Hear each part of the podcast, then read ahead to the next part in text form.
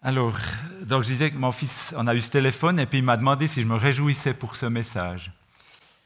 Alors c'est vrai, euh, on peut avoir le trac, on peut avoir, euh, on, peut, ça peut nous embêter, mais on peut aussi se réjouir. Puis ça, c'était quelque chose qui est, qui est vraiment euh, super pour ça. Alors je, peux vous dire, je me réjouis d'être avec vous ce matin.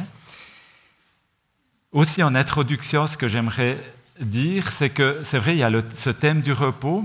Et puis ce matin, pendant la prière qu'on a eue en bas, j'ai eu cette pensée que finalement, le repos, c'est une finalité déjà, hein, c'est un but en soi pour nous, les enfants de Dieu. Mais en même temps, le repos, ça sert aussi à ce qu'on soit plus solide. Hein. Si on n'a pas de repos, on est, on est flasque et puis on n'a pas de force pour être au combat quelque part. Alors le repos, c'est aussi ça. Mais ce n'est pas de ça que je parlerai ce matin, c'est vraiment du repos qu'on peut avoir. Et puis ce matin, moi, je voulais aussi dire merci, parce que maintenant, ça fait environ 6 euh, ans, je pense, 6-7 ans que, je donne des, messages régulièrement. Et puis je voulais dire merci à toutes les personnes qui m'ont fait des remarques, que ce soit après le culte, mais, même euh, tout d'un coup, à n'importe quel moment, qui me disent euh, merci, pour, qui, qui, me font des remarques qui sont positives, ça fait du bien, mais aussi négatives. Et puis là, dans les remarques négatives, moi je pense qu'il y a plein de, choses, plein de choses qui se jouent chez moi au moment où on me dit des remarques négatives. Je peux choisir ce que je veux en faire. Soit je peux me, défendre, peut-être essayer de trouver des excuses, soit essayer de, ouais, de combattre contre ça, de les rejeter, ou bien, et puis ça c'est fatigant, ça prend déjà de l'énergie. Ou bien alors je peux quelque part les poser et puis me reposer devant Dieu avec ces remarques et puis dire, ben là, sûrement tu as tu as quelque chose à, m'apprendre, Dieu. Et puis ça, c'est, je pense, primordial.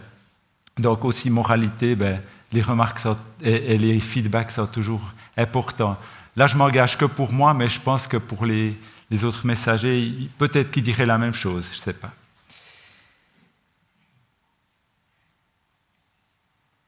Alors, donc, vous faites partie de ces miroirs précieux qui donnaient un reflet à, ce que disent les messagers. J'aimerais commencer à lire avec vous dans Matthieu, euh, dans Marc, pardon, les versets 30 et 31 du chapitre 6. Vous les, ils seront affichés aussi. Les apôtres se rassemblèrent auprès de Jésus et lui racontèrent tout ce qu'ils avaient fait et ce qu'ils avaient enseigné.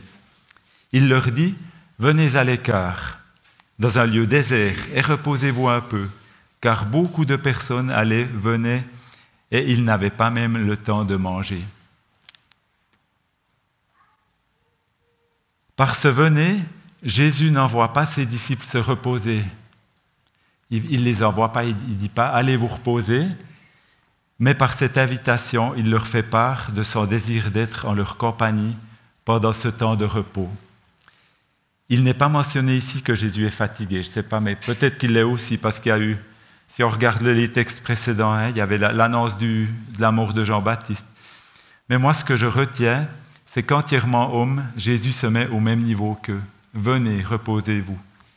Quel temps de repos de qualité cela a dû être pour les disciples et puis pour Jésus, avec cette communion.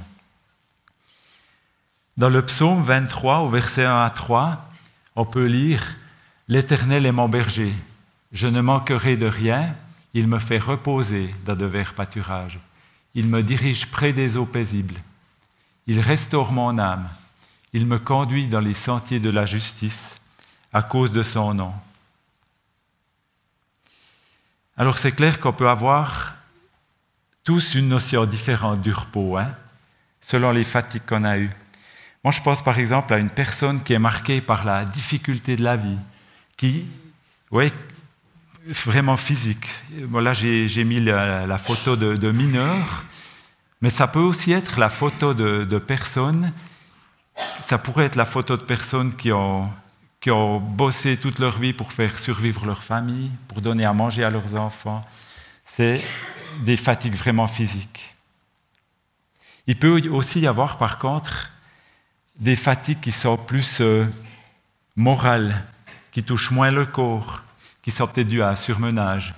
On peut voir que des personnes qui, ont un surmenage déjà au travail, puis après qui arrivent à la maison, elles ont des décisions à prendre en vitesse peut-être, après qui ont encore une responsabilité ailleurs, eh bien ça, c'est des surmenages qui ne sont pas toujours évidents.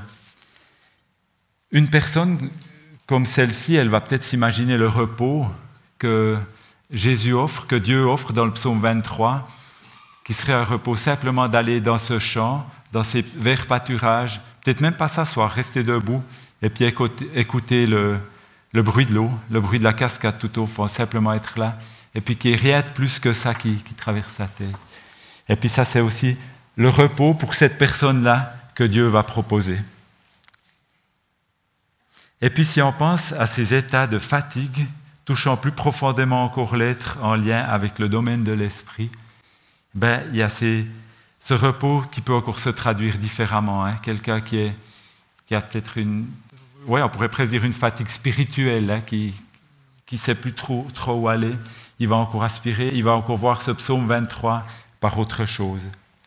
Donc, corps, âme, esprit, ils ont ce besoin d'avoir du repos. C'est un ensemble. Alors, c'est clair qu'il il se peut que l'origine la fatigue soit facilement détectable. Il y a des fois, euh, si on va faire un gros tour en vélo ou bien un gros tour à pied, qu'on est hyper fatigué, là, on, saura où est le besoin de repos. Et puis d'autres fois, justement, c'est plus complexe lors de fatigue touchant à l'âme ou à l'esprit. Dieu, il, ne nous a pas créés avec des petits tiroirs. Hein. Je n'ai pas un petit tiroir ici avec, qui, est, qui est à autre chose. Tout est en lien chez nous.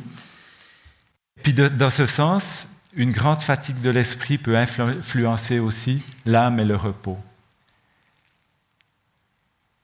Lorsque l'on parle de l'aspect psychosomatique, par exemple, c'est vrai que des fois, on a une émotion, la peur, alors ça, c'est au niveau moral, psychique. Et puis, ça va se répercuter sur notre corps. On aura mal, une douleur. Mal on dit des fois, j'ai mal au ventre, ou bien, ouais, j'ai des choses comme ça, comme une boule. Eh bien, ça, c'est vraiment entre, on pourrait dire, entre le corps et l'âme que ça se joue. L'esprit de l'homme, c'est cette partie centrale en nous. On l'a entendu lors du dernier message avec Sébastien. Au mieux, il y a l'esprit. Et puis cet esprit, il est en lien avec l'esprit de Dieu. Alors c'est vraiment ce qui est en lien avec l'esprit. Il y a un verset dans la Bible qui dit L'esprit de Dieu rend témoignage à notre esprit que nous sommes ses enfants. Donc il y a vraiment ce lien entre l'esprit de Dieu et notre esprit. Et dans la mesure où quelque part c'est notre priorité que notre esprit soit nourri par l'esprit de Dieu, automatiquement, ça va avoir une répercussion sur euh, l'âme et le corps, une influence. Et non le contraire, ce n'est pas le, corps ou l'âme qui va venir influencer notre esprit, c'est vraiment euh, une influence systématique dans ce sens. Avant de parler de repos qui est le résultat, j'aimerais juste voir avec vous quelques points où le repos est à l'origine. Tout d'abord, on peut dire que s'il y a du repos, il y a une fatigue. Et puis quand on parle de fatigue, on, parle même de fatigue en mécanique. Les mécaniciens, vous avez déjà entendu parler de fatigue. Hein. Je ne sais pas s'il y a des mécaniciens parmi nous. Il y en a, j'en vois. Mais la fatigue d'un métal, par exemple, c'est que s'il est sollicité très longtemps, il ne va pas casser pour un poids qui est trop grand, mais un poids qui, à la longue, euh, va, s'exercer sur lui, mais avec le temps. Puis tout d'un coup, il va se fragiliser. Et puis si cette, sollicitation, elle continue, ben, tout d'un coup, il va, il va se casser, comme on le voit sur, le, sur cette image. La bonne nouvelle, bon, la, mauvaise nouvelle, c'est que lui, s'il se repose, ça ne va rien changer. Mais la bonne nouvelle, nous, si on se repose, on peut reprendre force. Ça, c'est fabuleux. Donc, c'est hyper important, ce repos. La part, notre part, la part de la créature est, d'utiliser ce repos que Dieu le Créateur met généreusement à disposition. Et puis très tôt déjà, vous le savez tous, une fois la création achevée, Dieu y met en valeur le repos pour lui-même, puisque ce repos, il occupe un jour entier de la création. Donc hein, il y a six jours de travail et puis un jour de repos. Vous vous rendez compte l'importance qu'il met Dieu à ça le repos.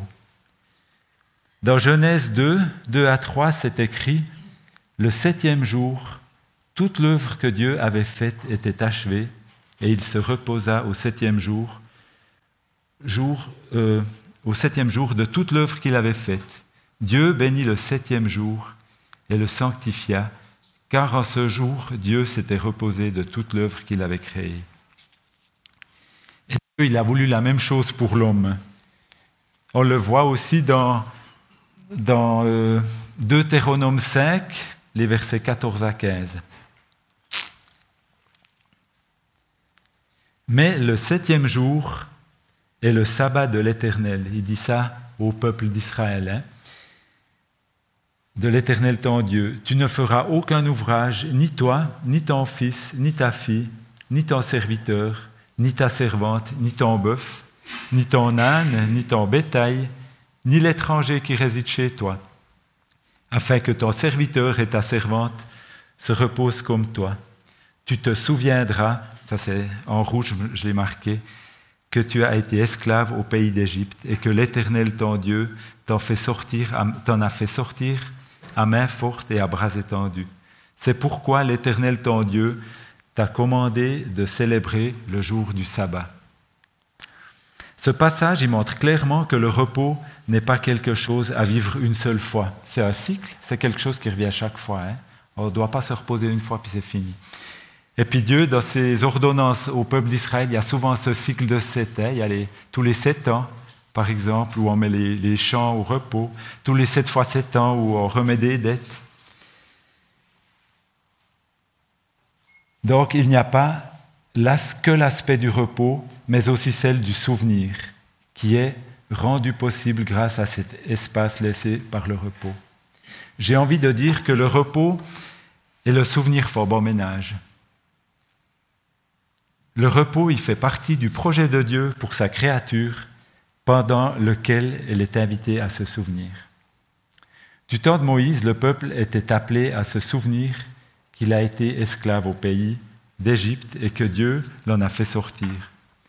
Aujourd'hui, à quoi le peuple de Dieu est-ce qu'il est appelé à, se souvenir? Aujourd'hui, c'est le jour du repos, et puis on est appelé à se souvenir. Et puis on se souvient surtout de l'œuvre de, Dieu, de Jésus sur la croix, de sa résurrection. Et puis je dirais quelque chose qui ressort, très fort, hein, comme, une partie vraiment très forte de, l'iceberg, ces paroles tellement fortes de Jésus, tout est, accompli. Ça, c'est vraiment quelque chose qu'on peut se souvenir encore aujourd'hui. Et puis finalement, on a le repos pour se souvenir que tout est accompli, et puis, en même temps, ce tout est accompli, il induit en nous le repos. Vous vous rendez compte, ça c'est encore quelque chose de super.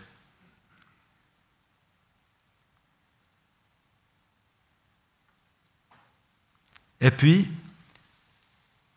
ainsi aujourd'hui, l'Église dont nous faisons partie est appelée à se souvenir que tout est accompli. Donc, nous ici, mais au niveau de l'Église entière. Et puis ce fait, est-ce qu'il n'insuffle pas aussi justement ce repos en nous? Ce souvenir apporte le repos. J'aimerais juste vous apporter un témoignage que j'ai vécu, euh, je crois que c'était jeudi. J'étais à une séance au, travail, là on était cinq ou six, une séance. La personne qui, euh, présidait ce, témoignage, cette euh, séance, elle connaissait très très bien la matière. Et puis elle, ouais, elle parlait à, 90%, c'est elle qui parlait, c'est clair. Et puis, une fois, je suis intervenu un petit peu, j'ai dit quelque chose. Et puis là, la personne, sa façon de me, répondre, je me suis senti un peu abaissé. C'était une, remarque qui a fait quelque chose en moi, qui a... Oui, quelque part, elle m'a un peu ébranlé. Je ne sais pas si vous, avez, vous vivez des fois ça aussi. Et puis, euh, ça m'a laissé un petit peu sur cette impression-là. Et puis sur le chemin du retour, finalement, donc je n'avais pas dit grand-chose à, cette séance. Sur le chemin du retour, tout d'un coup, il y a comme quelque chose qui est venu me dire, mais c'est tellement fabuleux d'être qui on est, comme on est, aussi dans notre comportement, et puis qu'on soit accepté comme ça, qu'on puisse être aimé comme ça. Puis j'ai eu vraiment cette, cette assurance au fond de moi-même que j'étais aimé, déjà de Dieu, mais aussi des autres, là où j'étais ce jour-là.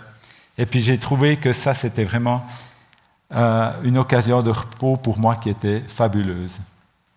Cadeau.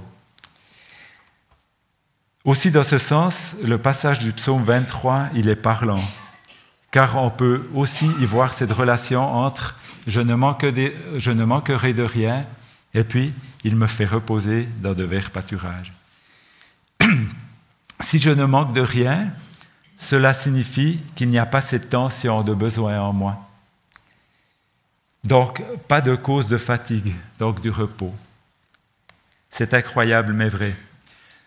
Le repos devient une conséquence du, sujet de ce souvenir, une conséquence de ce tout est accompli. Je peux me reposer sur ces paroles centrales prononcées par Jésus sur la croix. Qu'est-ce que cela signifie concrètement dans ma vie aujourd'hui, le fait que Jésus a tout accompli? Je ne sais pas si vous connaissez le, film de, Danny Boone, Le Radin. C'est un film que, qu'on est allé voir avec Olivia qui nous a beaucoup plu. Premier abord, ça pourrait, c'est un film comique, et puis dans le fin fond, il y a plein de choses profondes qui, m'ont pas mal parlé, qui nous ont pas mal parlé. Non seulement il est détesté de tout le monde, l'acteur principal qui est Danny Boone, il est vraiment détesté de, pratiquement tous, il est aussi isolé, mais il doit sans cesse trouver des mécanismes très rigoureux pour euh, faire l'économie de, quelques centimes, de quelques centimes d'euros.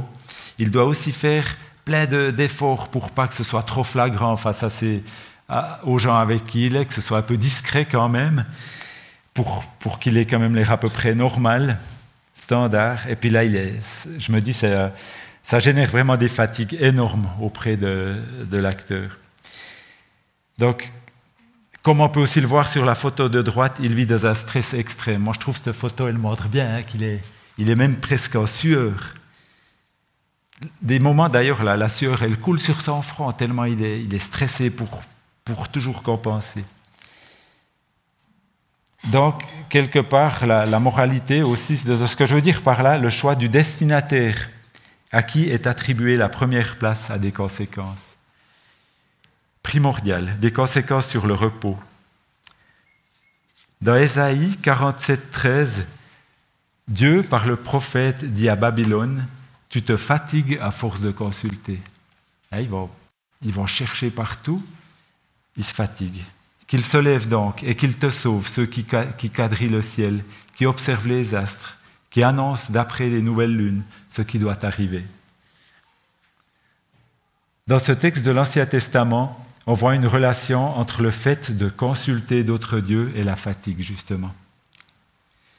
Je pense aussi à Jacob, lorsqu'il se fait passer pour Ésaü devant son père Isaac. Quelle énergie ne doit-il pas mobiliser pour faire croire à son père qu'il est Ésaü? N'aurait-il pas plutôt pu vivre le repos, repos physique, mais aussi repos pour sa conscience, s'il était resté simplement, entre guillemets, intègre dans sa voix Bon, c'est toujours plus facile à dire après, hein, quand on a lu l'histoire, c'est plus facile à dire. Je pense aussi à Pierre qui, lors du reniement, il, a aussi dû, inventer plein de mensonges pour pouvoir euh, éviter les, questions des gens lors de la crucifixion. Hein. C'est vrai que ça c'était aussi, il lui a fallu énormément d'énergie pour ça. On peut faire un lien entre la désobéissance et la fatigue, ou réciproquement entre l'obéissance et le repos. Les versets 12 et 13 du psaume 25, ils disent ceci Quel est l'homme qui craint l'Éternel? L'Éternel lui montre le chemin qu'il doit choisir. Son âme reposera dans le bonheur et sa descendance possédera le pays. Donc là aussi, on voit qu'il y a cette corrélation entre la crête de l'Éternel et puis le repos. Jésus nous rappelle dans Jean 5, 5 que sans lui, nous ne pouvons rien faire. Cette vérité jette une perspective entièrement nouvelle sur nos efforts pour résoudre tous les problèmes par nos propres efforts, par nos propres forces. Quand nous prenons conscience que nous sommes attelés à une tâche qui nous dépasse, il nous est plus facile de nous tourner vers Dieu pour trouver le repos auprès de lui. Rien n'est trop grand pour lui. Puis le fait de pouvoir se dire ça, c'est beau, parce que tout est accompli. Du fait que Jésus a tout accompli, je peux m'aimer comme je suis, sachant que Jésus, qui a déjà tout accompli, se tient à mes côtés. Aller à Jésus est synonyme de repos. Là, j'aimerais juste citer cette toute petite phrase qui m'a parlé. Je, regardais un message de Joyce Meyer. Puis c'était écrit Apprendre son repos, c'est décider de lui faire confiance. C'est vrai, apprendre le repos de Dieu, c'est décider de lui faire confiance. Ce verset aussi qui dit, Venez à moi, vous tous qui êtes fatigués et chargés, et je vous donnerai du repos. Tout en étant qui je suis, me nourrissant régulièrement de cette proclamation de Jésus, tout est accompli, je suis invité à me reposer en lui à n'importe quel moment et circonstance de ma vie, que ce soit maintenant, que ce soit au travail, que ce soit dans ma famille. Jésus a tout accompli sur la croix. Ainsi, je suis dispensé de faire, j'ai mis quelques verbes ici, je ne sais pas si ça peut vous parler, mais moi je les ai mis en fonction de, ce que ça me parlait à moi.